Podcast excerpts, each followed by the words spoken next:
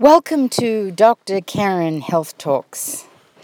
So, today's topic is something that is on so many people's minds and hearts, and everybody's talking about right now, which is the coronavirus, otherwise known as COVID 19.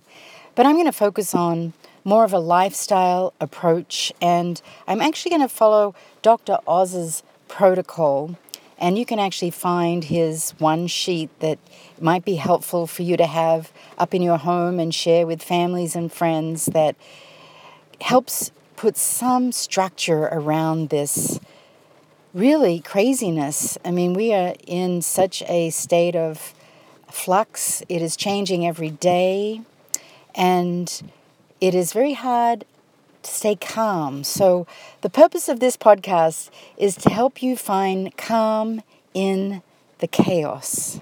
And a way to do that is to actually take action to things that we know can support us, our families, and our communities. The thing about this situation is that it is a global issue. No longer can we just think of ourselves because the truth is everything we do as individuals impacts our families, our communities, and the world.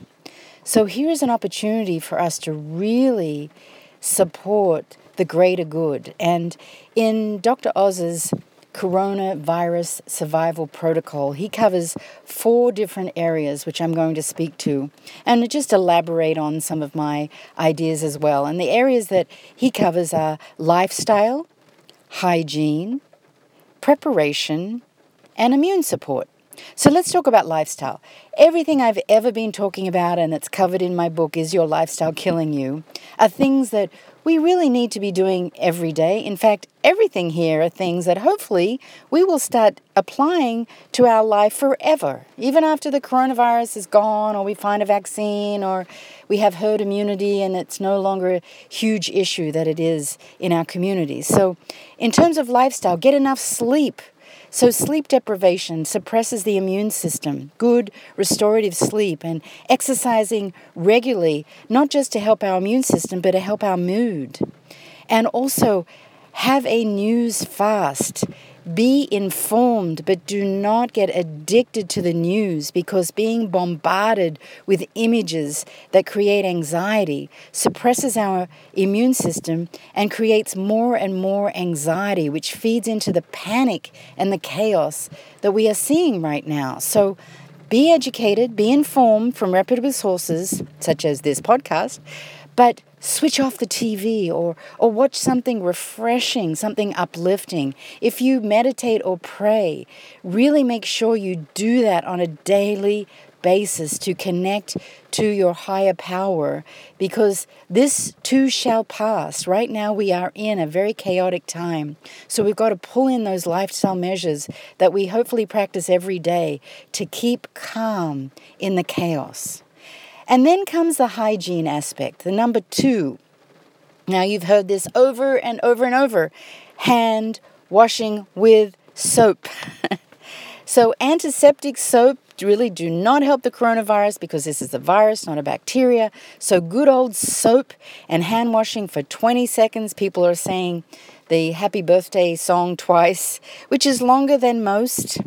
And substituting fist bumps for handshakes, fist bumps or elbow bumps. Really avoid direct hand contact because the thing with hand contact is we touch our face on average 23 times a day, and then that is what really gets to spread the virus into our mouths, our mucosas, our ears.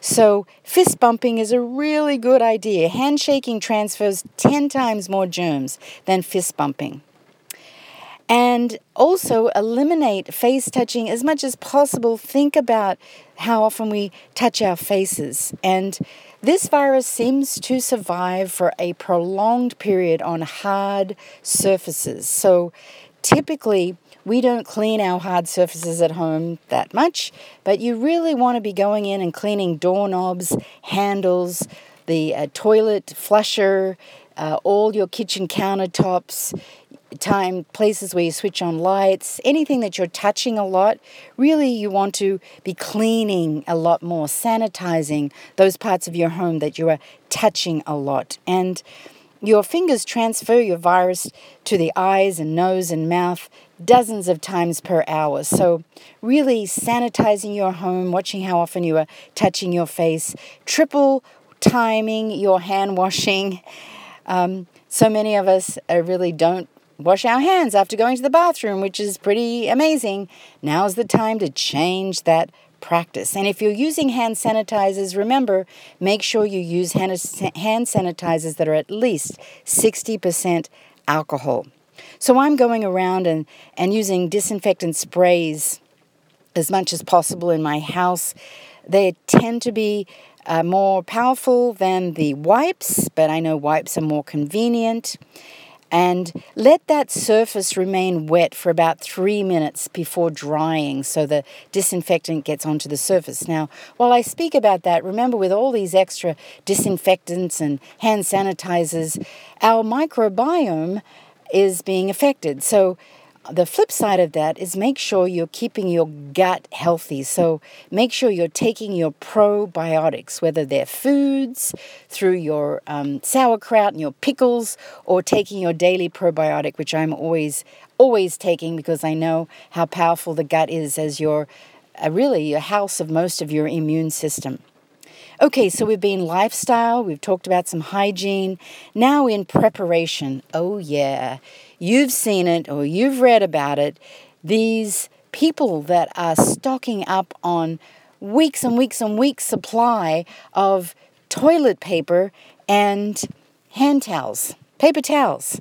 Okay, guys, you only need a two week supply.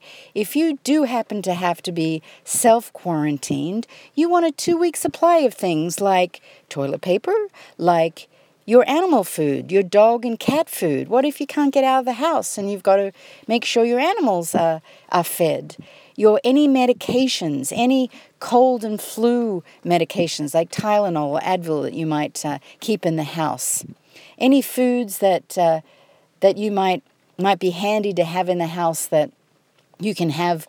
I I have bought up on my chicken and my uh, fish and they're in freezer bags in my fridge so that uh, we have food. So it's no big deal, just two weeks' supply of household supplies and food and medications. That's all we need. We don't need to go overboard. And the fourth area is immune support. So, what do we do to support our immune system? Again, this is things that we need to be doing every day anyway.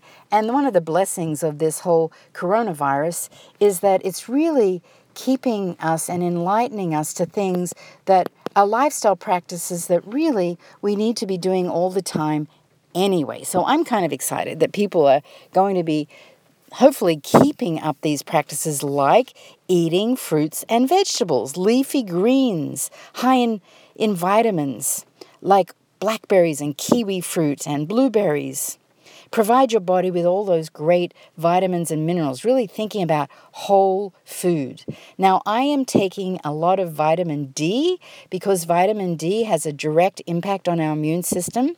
I hope you know what your vitamin D level is. I know I've done podcasts about this before, but knowing your vitamin D level really helps to know your level of immunity. And if you're in the high risk group, it's still time. I've heard from health practitioners, they're still recommending getting the flu shot because guess what? Influenza, colds and flu, coronavirus, they're all just, this is the time of year. So if you haven't got your flu shot and you're at high risk and it's something that you believe in, then you might want to get the flu shot. It will not help with your COVID virus, but it will certainly uh, help with flu season. And then a lot of people, when they're sick, they take zinc and vitamin C. I'm a big believer in beta glucans. Beta glucans are part of reishi mushrooms and they are huge immune modulators. They activate uh, killer cells like lymphocytes and macrophages that can attack viruses. So I take a product called Proglucamune that is a really good beta glucan that also has baker's yeast that actually needs to be taken uh, ongoing to really uh, protect your immune system. And a lot of people take airborne. Maybe you have your favorite uh, remedies, and a lot of these things need to be taken early on. So if you're sick, self quarantine, keep yourself at home, keep away from other members of the family, use your own bathroom if you can, use your own cutlery. So these are very basic practices. And really, this is really a lot of common sense. And if we all, as individuals, practice these protocols, then we are keeping ourselves, our families, and our communities safe. There are certainly practices every day, we're seeing things changing in order to try and contain this virus. And uh, it will happen. We will get past this. Uh, it's kind of like we've got to kind of grapple together and uh, take charge and be very mindful of our role in this. And remember, you can find calm in the chaos. So, this is Dr. Karen Wolfe, and I hope that this helps you find some calm in what we're seeing and experiencing right now.